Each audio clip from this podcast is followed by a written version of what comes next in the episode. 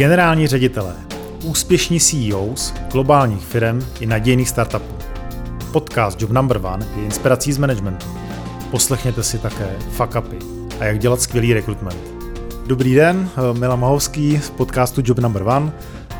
Dnes vítám po druhé Michala Půpalu, předsedu představitel z Modré Permery. Dobrý den, Michale.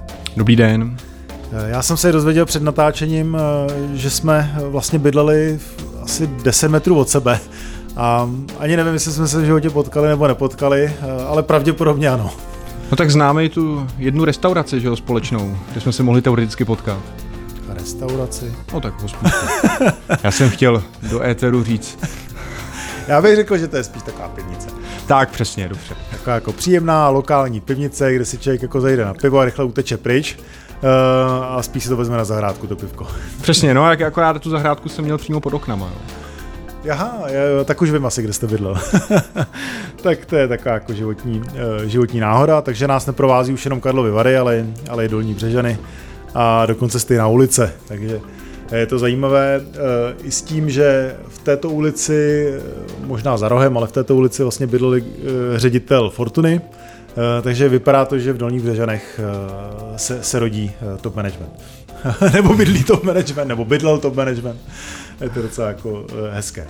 Eh, dneska se, eh, Michali, budeme bavit o oblasti biznisové, ale i finanční. Já bych rád začal vlastně tou oblastí biznisovou. V současné době je velký trend digitál, digitalizace, všichni o tom mluví, hodně firm vlastně investují velké, velké peníze. Jak jste na tom vy a ve vaší firmě jak, jak vy vnímáte vlastně vůbec ten souboj fyzický prodej, eh, digitální prodej, eh, automatizace versus osobní komunikace. To je docela jako složité téma, ne? Určitě. Já jsem trošičku někdy vnímaný a nesu si nálepku old school. A tu nálepku old school snesu proto, protože já věřím tomu, že fyzická distribuce má svou obrovskou budoucnost.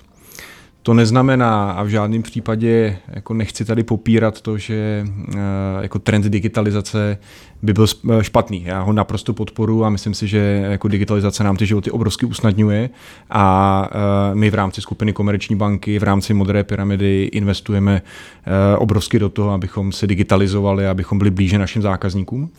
Nicméně to, co já jako celou kariéru tvrdím, a to je to, že fyzický kontakt a fyzická distribuce bude složitě nahrazovatelná. A uh, já mám proto jako dost důvodů, proč si to myslím. A mm, myslím si, že taková ta klasická přímá distribuce svoji budoucnost má, jenom se musí trošičku změnit a transformovat. Takovou odpověď jsem úplně nečekal. Eh, vysvětlíte nám to? Tak já to možná uvedu na pravou míru. Já samozřejmě digitalizaci maximálně podporuju a jako děláme v rámci skupiny Komerční banky maximum pro to, aby jsme digitalizovali, abychom byli klientovi blíž, aby jsme mu umožnili komunikovat s námi všemi kanály, které v tuhle chvíli jsou k dispozici. Ale zároveň jedným dechem říkám, že eh, fyzický kontakt já si troufnu tvrdit, že po dobu mého aktivního profesního života prostě nebude nahrazený eh, žádnou digitální technologií. Rozumím. Znamená, že je to nějaké jako asi symbioze.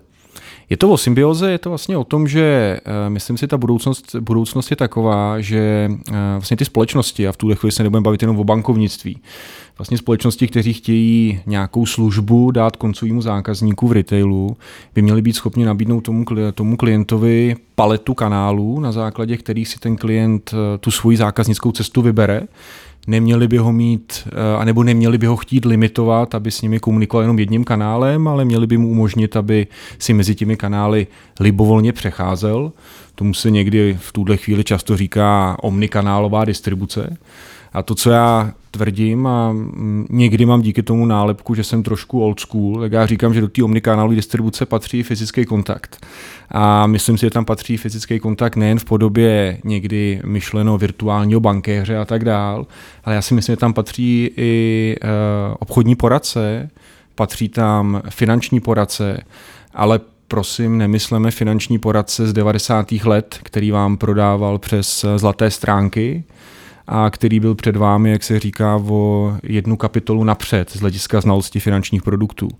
já myslím naprosto uh, erudovaného, uh, certifikovaného finančního poradce, který je schopen pracovat v rámci digitálního prostředí, který pracuje s moderními technologiemi, ale zároveň je schopen vám uh, dát vlastně tu přidanou hodnotu toho fyzického kontaktu, o čemž já jsem přesvědčený, že jedna ku jedný, tu emoci, tu, to, tu dlouhodobost toho fyzického kontaktu si myslím, že jako digitalizace jen tak ještě nenahradí. Jasně, má, že jednoduché věci jedu rychle digitálně, eh, self-service a tak dále, ale pokud prostě dojde k, opravdu k poradenství, tak se osobně potkám a prodiskutuju prostě, co mám za plány ve své rodině, jaké mám peníze, investice v rodinu, pojištění a tak dále a jsem schopen vlastně nad tím hodinu sedět nad kávou a popovídat si odborně, eh, jakým způsobem vlastně ty finanční záležitosti vyřešit. No, protože některé... je to správně? Jako... Eh, je, to, je, to, je to tak, protože mm-hmm. některé, finanční záležitosti, některé finanční záležitosti jsou taky spjaté s emocemi. A třeba otázka vlastního bydlení nebo otázka vlastně biznesu, v kterém se teď pohybuju, do jisté míry je taky o emoci. Je to prostě o tom, že chci krásně bydlet, mám nějaký svůj vysněný byt a tohle se jako nedá úplně jako hodit pouze jako do tabulky a, a napsat tam a, jako hodnotu nemovitosti, hodnotu zástavy a vyhodnotit to. To je o tom si o tom s tím člověkem sednout a pobavit se o tom, pobavit se vlastně co je za tou emocí, jestli za tou emocí je to, že chce eh, nechat tady nějakou hodnotu pro svoje děti, nebo je to za tou emocí, že vnímá svůj dům, svůj hrad a chce mít vlastně v tom úplně to nejlepší zázemí, jaký má, nebo má nějakou jinou hodnotu, která je spjatá s tím, proč chce investovat do dané nemovitosti. A zároveň ta investice do té nemovitosti není investice na rok, ale je to, je to něco, co vás eh, s nějakou mírou pravděpodobnosti bude provázet desítky, eh, desítky let, to rozhodnutí, eh, které uděláte, třeba z hlediska toho hypotečního úvěru. No a v tu chvíli to fyzické poradenství, kdy ten člověk vás zná, ten člověk zná vaše emoce, zná vaše přání, tak má obrovskou přidanou hodnotu. A proto já věřím, že právě ty sítě, fyzické sítě mají svoji budoucnost. Hmm. Z hlediska vlastně té osobní distribuce a kvality vlastně poskytování služeb, tam asi není diskuze o tom, že to je, že to je o úroveň lepší. Na druhou stranu je to spojené určitě s vyššími náklady. Že? Ta fyzická distribuce, prostě ten obchodník musí někam dojet. Že? A nezvládne onlineově 10 zkůzek, ale fyzicky jenom 5. Má, vy jste jako generální ředitel musí přemýšlet nejenom nad výnosy, ale i na, nad náklady. Jak, jak tenhle dilema vlastně jako byste řešil? Nebo řešíte? Jo? Nebo byste doporučil? Tak uh, ono primárně jde o vlastně náklady té celé služby, kterou klientům nabízíme. A vlastně ten kanál té fyzické distribuce je jeden z kanálů, který uh, my klientům nabízíme. A uh, to, v co my věříme, tak věříme, že pro nás tu největší hodnotu má dlouhodobost toho vztahu s tím klientem. A já jsem o tom naprosto přesvědčený, že v rámci té dlouhodobosti toho vztahu ten fyzický kontakt má, má svůj smysl a má smysl z hlediska nás jako banky do toho fyzického kontaktu investovat. To znamená, má smysl investovat do toho, aby jsme klientům tuhle možnost nabídli, ale zároveň eh, samozřejmě pro ty jednoduché produkty prostě dává smysl nabídnout daleko jednodušší a mnohdy vlastně z pohledu i banky jako levnější kanál, jako je třeba online. Mm-hmm. Já se s tou beru, že vlastně, že udělám fyzický kontakt, tak je výrazně větší pravděpodobnost opakovaného biznesu nebo dlouhodobého biznesu. Tím pádem ten fúzovka jednorázový náklad zásadě se mi rozmělní, protože mám ten opakovaný, uh, opakovaný biznis. Tak ono, ehm, nekoukám na to pouze pohledem toho biznisu, ale koukám na to pohledem té služby a pohledem, toho, pohledem vlastně klienta spokojenosti klienta, protože eh, já vlastně vycházím z toho, že eh, dává smysl dlouhodobá kvalitní služba pro klienta a pokud ten klient má eh, vlastně svého poradce, který ho provází celým tím svým aktivním životem, tak z hlediska banky to dává jednoznačně smysl, protože ten klient má pro tu banku eh, samozřejmě vyšší hodnotu, pokud s tou bankou je delší dobu, ale zároveň i banka je schopná tomu klientovi nabídnout daleko vyšší hodnotu služby právě když toho klienta zná a ten klient s tou bankou je dlouhodobě. A ta vlastně myšlenka eh, celá, která je na tom postavená, je to, aby vlastně my jako banky jsme nebyli vnímány jako produkty, ale aby jsme byli vnímány jako služba. A e, hypotéka. E, já dost často dostávám otázky na téma, jaká bude úroková sazba hypoték, co se stane, když se zvednou úrokové sazby hypoték. Ale z mého pohledu vlastně hypotéka je pouze jenom jako jedna část celé služby, kterou, kterou banka nabízí. Ale my, neba, my nenabízíme hypotéku, my nabízíme bydlení. Já, my nabízíme tomu klientovi střechu nad hlavou. A, a ta střecha nad hlavou a ten dlouhodobý vztah s tím klientem, věřím tomu, že kromě té digitální cesty se dá pro velkou část klientů velmi dobře jak udělat díky tomu, že bude mít vlastně poradce, který ho bude provázet tím jeho životem. Hmm, rozumím. Eh, co se týká vlastně dlouhodobosti, s tím souvisí i dlouhodobost eh, těch poradců.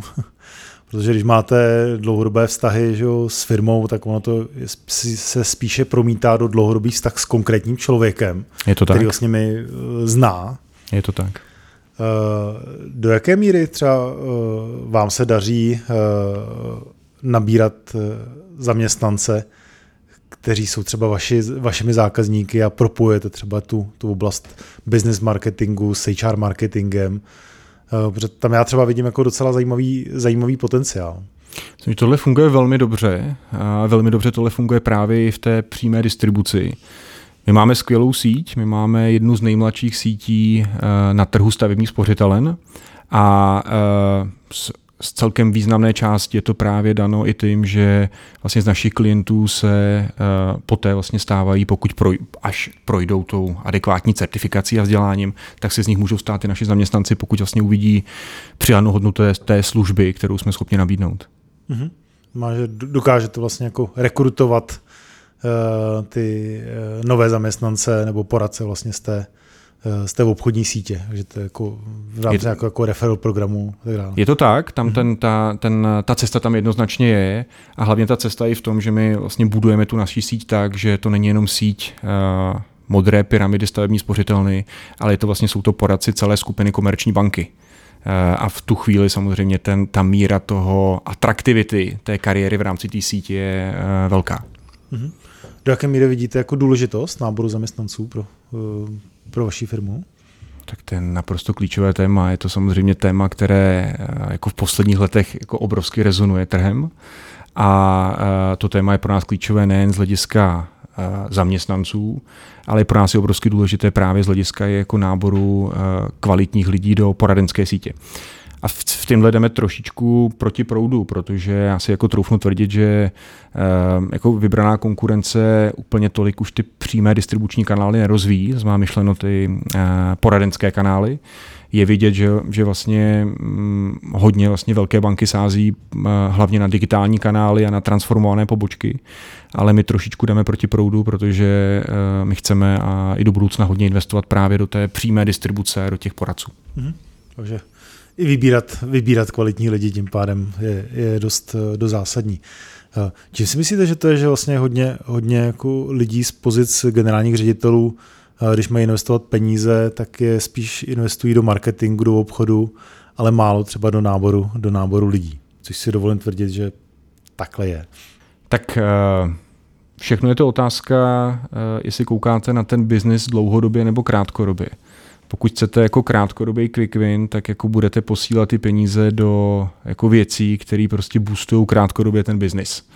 A pokud se na to koukáte tímhle způsobem, tak to vždycky budete jako posílat do věcí, které vám jako krátkodobě naboostují PNL nebo výnos, výnosy z biznesu. Mhm. Ale pokud na to koukáte dlouhodobě a chcete mít dlouhodobě udržitelnou filmu, dlouhodobě udržitelnou firmu, tak jediná cesta, která je právě investovat do zaměstnanců a do poradců.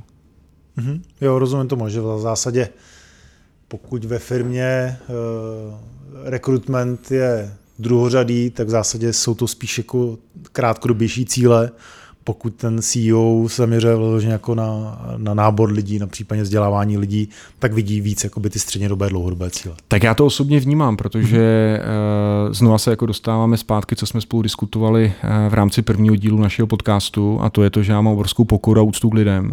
Tak ta pokora úcta k lidem je uh, vlastně u mě se prolíná i v tom, že já vnímám, že v té firmě jako to nej, nejdůležitější, co tam je, tak to jsou ty lidi, který každý den potkávám. A proto já jako maximum, co můžu, tak jako chci právě právě jako do nich investovat. Nejen do toho, aby se jim u nás jako dobře pracovalo, ale hlavně do toho, aby se jako vzdělávali. Eh, a dělám to nejen z toho, že eh, mám lidi rád, ale dělám to i z čistě jako sobeckého důvodu, protože vím, že samozřejmě tato investice se dlouhodobě vyplácí. Eh, bavíme se vlastně o, jako dlouhodobým fungování lidí. Lidé bydlí, vy podporujete bydlení. Do jaké míry, do jaké míry vaše firma nebo skupina vlastně řeší udržitelnost bydlení, protože to je asi nějaké téma, které teďka rezonuje nejenom Prahou, ale asi celou Českou republikou. Před ceny nemovitostí, že pozemků dramaticky vzrostly. Tak eh, my se teď nacházíme jako v obrovsky specifické době, protože ono se sešlo jako několik naprosto bezprecedentních faktorů, které se prostě sešly dohromady. Jo. Sešli se, sešlo se to, že se uh, zdražuje cena úvěru, to znamená, ta cena peněz se významně zdražuje, to znamená, uh, ty hypotéky jsou dražší a zároveň dochází k tomu, že se uh, zvedly ceny nemovitostí, ty ceny nemovitostí se zvedly proto, protože těch nemovitostí je málo a ten, eh, je tady obrovský převis, eh, poptá, převis vlastně poptávky nad nabídkou. Tyhle dva faktory se eh, spojily dohromady a to vyvolává to, že ta dostupnost toho bydlení se pro určité, eh, pro určité klienty eh, snižuje nebo se oddaluje. No a k tomu, jako do toho mixu, aby toho nebylo málo, tak ještě přišla samozřejmě inflace a ta inflace zdražuje ty náklady na to bydlení a zdražuje celkově vlastně tu cenovou hladinu, kterou máme v rámci České republiky. No a jsme vlastně v situaci, kdy v podstatě se střetává uh, taková ten český, ehm, jako česká vlastnost, kterou máme v sobě zakořeněnou a to je to, že chceme vlastní bydlení a že to vlastní bydlení jako milujeme. Což je něco, co já můžu jenom podpořit a podpo- dává mi to smysl, protože to bydlení, vlastně vlastnické bydlení my chceme mít a zvykli jsme si na to, že vlastnit nemovitost je v podstatě standard a že to může mít každý. Já teď možná řeknu jako něco neúplně populárního, ale v podstatě ten trend jde tím směrem, že eh, v dlouhodobějším horizontu, pokud se rozhodneme, tak jako tu nemovitost, pokud se ten klient rozhodne, tak tu nemovitost může vlastnit každý, ale eh, ta cesta už ne pro každého může být tak stejně rychlá. A to je něco, co my musíme v těch hlavách si postupně přepnout a vracíme se k tomu, že ty klienti by měli s těmi bankami být daleko více v kontaktu, protože eh, pro někoho třeba ta cesta k tomu vysněnému vlastněnickému bydlení může trvat déle, protože si musí za prvé více uspořit, musí být daleko více systematický v tom, že bude si to eh, bydlení plánovat, a pro někoho to taky může znamenat, že bude potřebovat spoludlužníka, pro někoho to může znamenat, že ta cesta k tomu jeho vysněnému bydlení půjde třeba přes nájemné bydlení nebo nájemní bydlení, nájemní bydlení, protože eh, ten koncept toho, že eh, budu hned něco vlastnit, je eh, vlastně věc, která se v tuhle chvíli dostává do nějakého jako standardu, který známe třeba i ze západních trhů, a to je to, že vlastnický bydlení vlastně není hned okamžitě pro každého. No je otázka, jestli to má jako smysl, jo? protože když se vezmu poměr nájmu versus ceny toho bytu, nedej bože domů, a nedej bože ještě nějaký lepší lokalitě, to vlastně návratnost vlastně toho už začíná být jako 30 let, 40, 60 let. Je otázku, jestli vlastně uh, nedospěme jako v té západní Evropě, že ten poměr toho nájemního bydlení je výrazně vyšší než v tě, především v těch velkých městech. Eh, než eh, je zvykem tady v České republice, kde poměr osobního vlastnictví je výrazně vyšší. Tak eh, vy teď na to koukáte jako v podstatě řečí excelovské tabulky, ale... Ekonomicky, no. Ekonomicky, jasně, ale ono to bydlení je jako obrovsky spjatý s emocí. Jo? Ono, to, ono to není jako pouze jenom o tom, že si to dám do tabulky a, porovnám náklad na nájem versus, versus to, když si vezmu vlastně vlastnické bydlení, vezmu si nějaký hypoteční úvěr. A ono do jisté míry, vlastně my, my to máme opravdu u nás nakořeněné, že prostě chceme bydlet ve vlastním. A ono se právě k té, potom k té ekonomické kalkulaci se přidává tam ta emoce, že prostě to bydlení chci mít a chci, chci bydlet a chci bydlet ve vlastním. A v tu chvíli si myslím, že to je o tom, že na jedné straně já tvrdím, investovat do vlastního bydlení dává vždycky smysl a dává smysl v podstatě v podstatě v každé době a v každé situaci, pokud se k té jako ekonomi, čisté ekonomické kalkulaci přidá ta emoce toho, že prostě chci bydlet a chci, aby mi ty stěny patřily. A v tu chvíli tady jsou banky a to, od toho, aby tomu klientovi pomohli. A je tady celá řada nástrojů, jak se k tomu vlastnímu bydlení dostat. No a myslím si, že bude postupně narůstat, ale i jako skupina lidí, kteří uh, budou brát za tu svoji cílovou destinaci nájemní bydlení a na tom já si myslím, že není jako vůbec nic špatného. Pokud ten člověk bude spokojený a bude šťastný v tomhle módu, tak je to naprosto v pořádku. A taky si myslím, že budou vznikat na českém trhu hybridní mody, které jsou známí ze zahraničí, například eh, různé rent to buy koncepty, to znamená, budou čím dál tím víc tady vznikat eh, koncepty, kdy ten klient si najde svoje vysněné bydlení, to vysněné bydlení bude nejdříve mít eh, formou nájmu, a jakmile se dostane do situace, kdy uh, bude moc získat úvěr, tak si bude moct to bydlení odkoupit. A tohle jsou vlastně koncepty, které na zahraničním trhu jsou a myslím si, že k nám se velmi brzy taky dostanou. Hmm, je vlastně umožní v zásadě ten přerod, uh, že ty investoři, kteří vlastně postaví ty domy, tak, uh, tak tím vlastně způsobem to řeší. Znamená, že vlastně to souvisí asi s tím, že i banky vlastně vstupují velmi silně na ten trh nemovitostí, Eh, který vlastně jako se staví jak investory, tak finančními uh, finančními investory, tak technickými investory, si po správně. Nejsou to jenom banky, ono já myslím, že tady spoustu jako, eh, jako private equity firm, který, které, které vstupují do tohohle biznisu. To, co si myslím, že je prostě téma, uh, my, my musíme těm jako klientům pomáhat k tomu bydlení a chceme jim tu cestu ukázat a chceme jim to vysvětlovat. Mně se úplně teď jako nelíbí to, co se na tom trhu děje, kdy je vyvolána jako obrovská panika. Ta panika je vyvolána částečně i médií, je vyvolána obrovská panika, hle, zvedla se sazba hypotečních úvěrů, hypoteční úvěry jsou nedostupné, Ježíši Kriste, co se stane. Já tuhle paniku eh, kudy chodím, tudy říkám, že eh, jako není zas tak velké drama, tak jak se to v tuhle chvíli píše. Sazby, které v tuhle chvíli máme na hypotékách, jsme zažili. My jsme zažili 4% sazby, zažili jsme 5% sazby.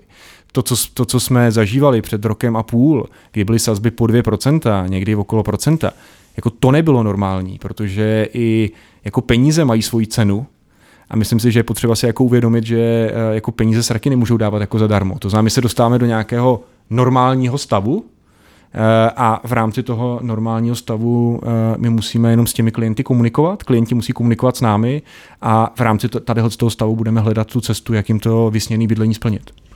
Já myslím, že svůj první úvěr na bydlení v těch dolních břežanech jsem měl asi 11% dokonce.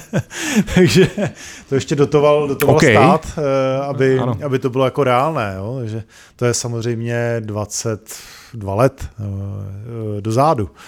Takže ono to opravdu asi fluktuje eh, poměrně, poměrně výrazným způsobem. Takže... No tak hypotéka je prostě dlouhodobý produkt jo? a za dobu toho produktu to, co jako já můžu všem posluchačům slíbit, je, že zažijou časy lepší, horší.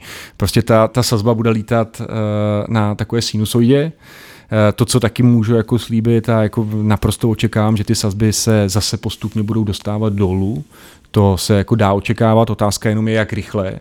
A během toho života prostě ty hypotéky to budeme zažívat. Ale vracím se zase zpátky, dává smysl, aby ten klient měl toho svého poradce a ten poradce mu pomohl tu situaci naplánovat a aby ten klient byl připravený na to, že tam ty výkyvy prostě budou a v návaznosti na to, aby byl dobře naplánovaný cashflow té domácnosti, dobře byl udělaný finanční plán a dobře jsme byli na ty situace s tím klientem připraveni. A od toho je si myslím tady banka, od toho jsou tady bankovní poradci, od toho jsou i digitální kanály konec konců. A e, je tam jenom důležitá jedna základní věc a to je to, aby ty klienti s námi komunikovali. Já jako to, co já jako, s čím se často setkávám, je to, že, že ty klienti chodí jako relativně pozdě.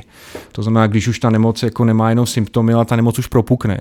A já jestli bych mohl jako jedné věci vyzvat, tak je to to, jako aby se s, klient, s bankama komunikoval co, nej, co nejdřív, co nejčastěji a potom jsme schopni najít eh, cestu, jak tu situaci vyřešit. Co vy byste teďka jako predikoval z hlediska, eh, z hlediska vlastně nějaké jako eh, inflace, co si myslíte, že se jako bude dít, protože to se týká každého z nás, každého posluchače, který nás jako teďka poslouchá, eh, co bude za inflaci, co se bude dít za půl roku, za rok, za dva, za čtyři. Eh, lidé mají úrok, úroky nebo úvěry, že jo? nebo možná, že mají cash na svých účtech, jako, jo, tak jako ty dva extrémy, že jo? Které, které mám. Že jo? Mám na účtě pár milionů, anebo naopak mám, mám úvěr, a bude mi končit eh, nějakým způsobem ta, ta fixace.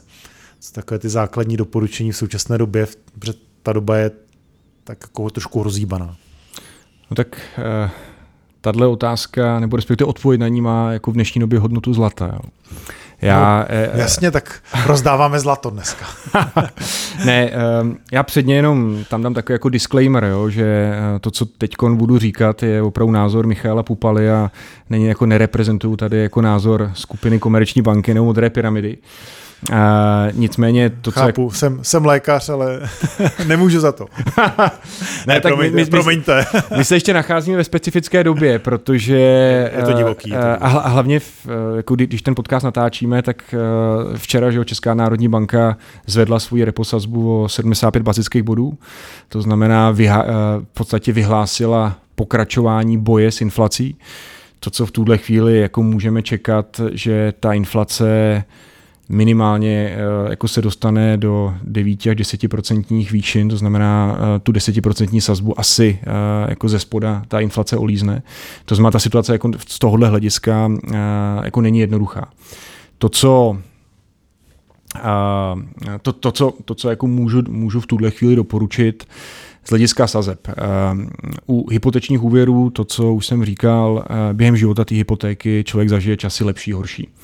Eh, investovat do vlastního bydlení dává smysl, pokud v tuhle chvíli klient má eh, eh, finanční plán a svoje cashflow nastavený tak, že je schopen splácet hypotéku, která v tuhle chvíli je okolo 4, možná 4,5%, tak jako v tuhle chvíli jako myslím, že nebrání nic tomu, aby ten klient si tu hypotéku vzal a do toho vlastního bydlení zainvestoval. Je velmi pravděpodobné, že jeho mzda prostě jako poroste. Eh, jeho, jeho mzda poroste, poroste hodnota té nemovitosti. Eh, ta hodnota těch nemovitostí asi neporoste tak raketově, jako rostla v roce minulém, ale eh, to, to na co bych si vsadil, je, že nebude klesat v blízkém období. Myslím si, že bude růst, možná to tempo se zpomalí.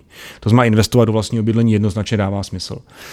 Pokud bych měl před sebou klienta a fungoval bych jako finanční poradce a ten klient by chtěl si vzít investiční nemovitost, tak tam už bych s ním trošičku víc počítal, protože ta výnosnost té investiční nemovitosti je nějakým způsobem limitovaná, vstupuje do toho jednoznačně cena těch zdrojů, to znamená cena té hypotéky.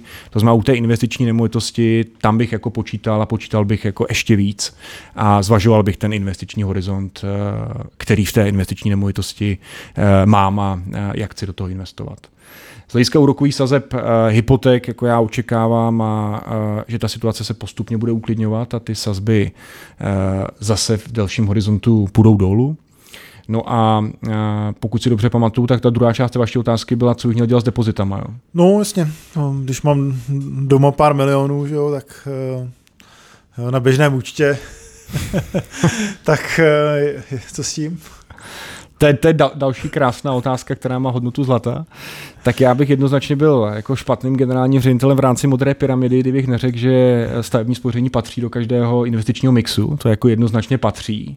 To znamená, stavebku bych vám doporučil jako v každé fázi si založit víc než 4% výnos jako je jednoznačný, to znamená stavebko si založte, jestli ho nemáte, tak vám ho založím. A uh, dál... A dobře, jako, jako Michal Půpola, ne jako generální ředitel. Vy jste doporučil co? No stavebko taky, to je jednoznačně, protože já ho mám, to je naprosto jako bez debat. No a co se týká, co se týká uh, těch volných zdrojů, tak všechno je to otázka opravdu investičního horizontu a otázku toho, jak to namixujete.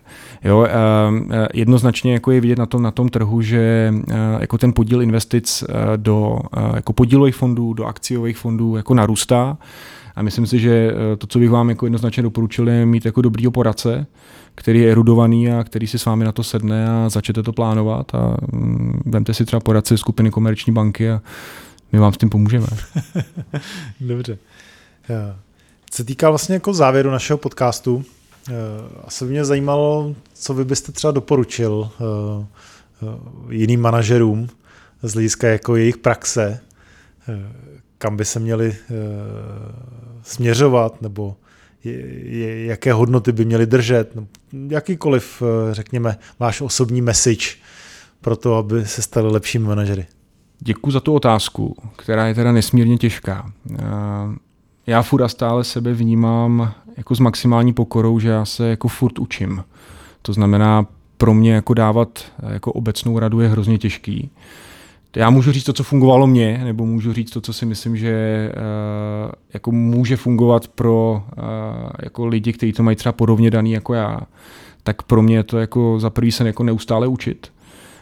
Uh, já jsem jako typ člověka, který o sobě uh, jako pozitivně neustále pochybuje. To znamená, to není o tom, že bych jako o sobě pochyboval negativně, ale pochybuji o sobě pozitivně. To znamená, já furt a stále se snažím jako rozlížet okolo sebe a snažím se jako učit okolo lidí, který mám okolo sebe. A to může být člověk, který ho potkám ve výtahu a s kterým si o něčem popovídám a, a jako obrovsky mě obohatí.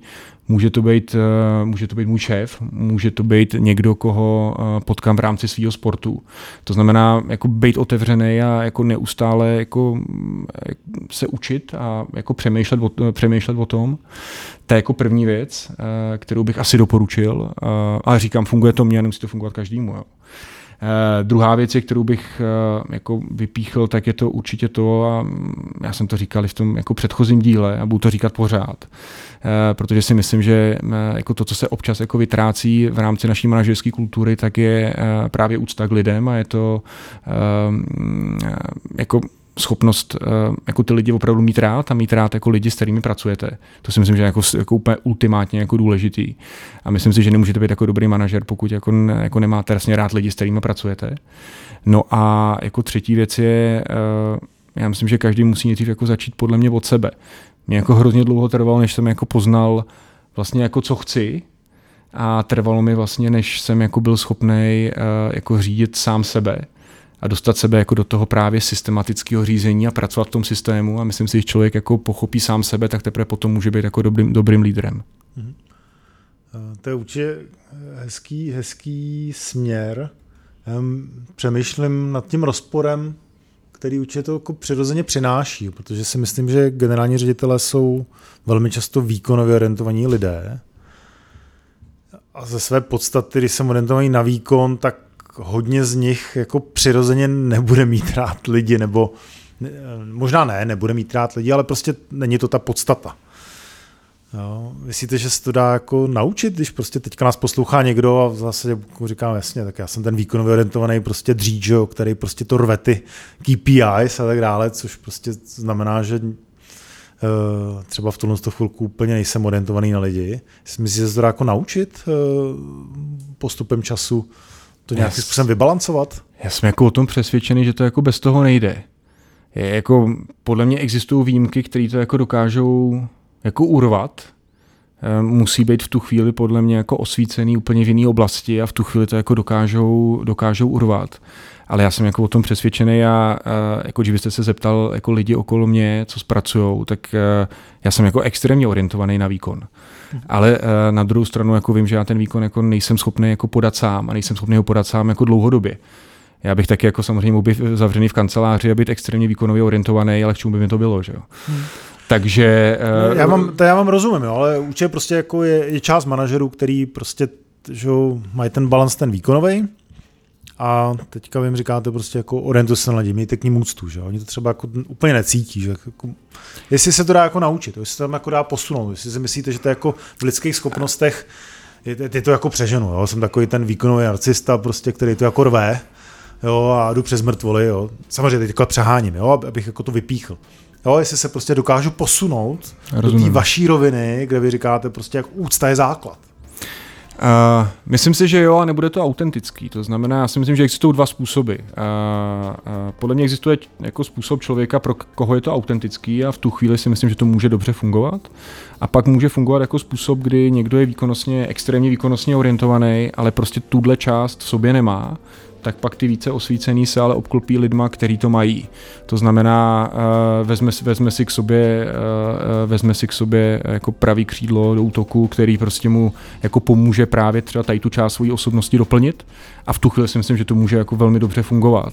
Hmm. Ale když by to neudělal vůbec, anebo by se to podle mě snažil jako tlačit tak, že by to, ne, že by to jako nebylo autenticky, nešlo to z něho, tak by to nefungovalo. A když se takhle spojí s někým jako do, do tandemu, tak si myslím, že to může fungovat dobře. Jo, ale be, ale bez... se může trošku odstínit, řekněme, tu svůj část, jako, která je, může být uh, nějakým způsobem pro to okolí negativní, tak trošku odstíní prostě a vybuduje se tým lidí, který, který vlastně vybalancuje. A? Jasně, ale bez toho to prostě fungovat nemůže. Jako dlouhodobě to absolutně nemůže fungovat. A dneska, jako dneska lidi nejdou, jako jdou samozřejmě za značkama uh, firem, uh, jako zaměstnanci, ale uh, jako, i z, jako z velké části jdou za těma lídrama, jdou za těma lidma, že jo? A pokud jako z vás ta energie nejde, že máte ty lidi rád, tak to je, jako bude hrozně těžký, tak budete přeplácet penězma, to dlouhodobě prostě nefunguje. Rozumím. Moc krát děkuju. Úžasný závěrečná diskuze. Michale, bylo mi velkostí se s váma seznámit a věřím tomu, že podcast Job Number One s Michalem Pupulem, ředitelem Modré pyramidy, vás bavil a inspiroval, ať z hlediska dětí, financí nebo managementu. Moc krát děkuji. Milane, moc děkuji za pozvání, strašně jsem si to popovídání užil a jsem rád, že jsme vlastně byli sousedi, tak možná někdy se na, na, v té hospůdce potkáme už jako reálně na pivku. Domluveno, teďka jste soused vedlejší vesnici, tak uh, myslím, že to je, že to je možné. Přijedu za váma na kole. Díky moc ještě za pozvání. Díky.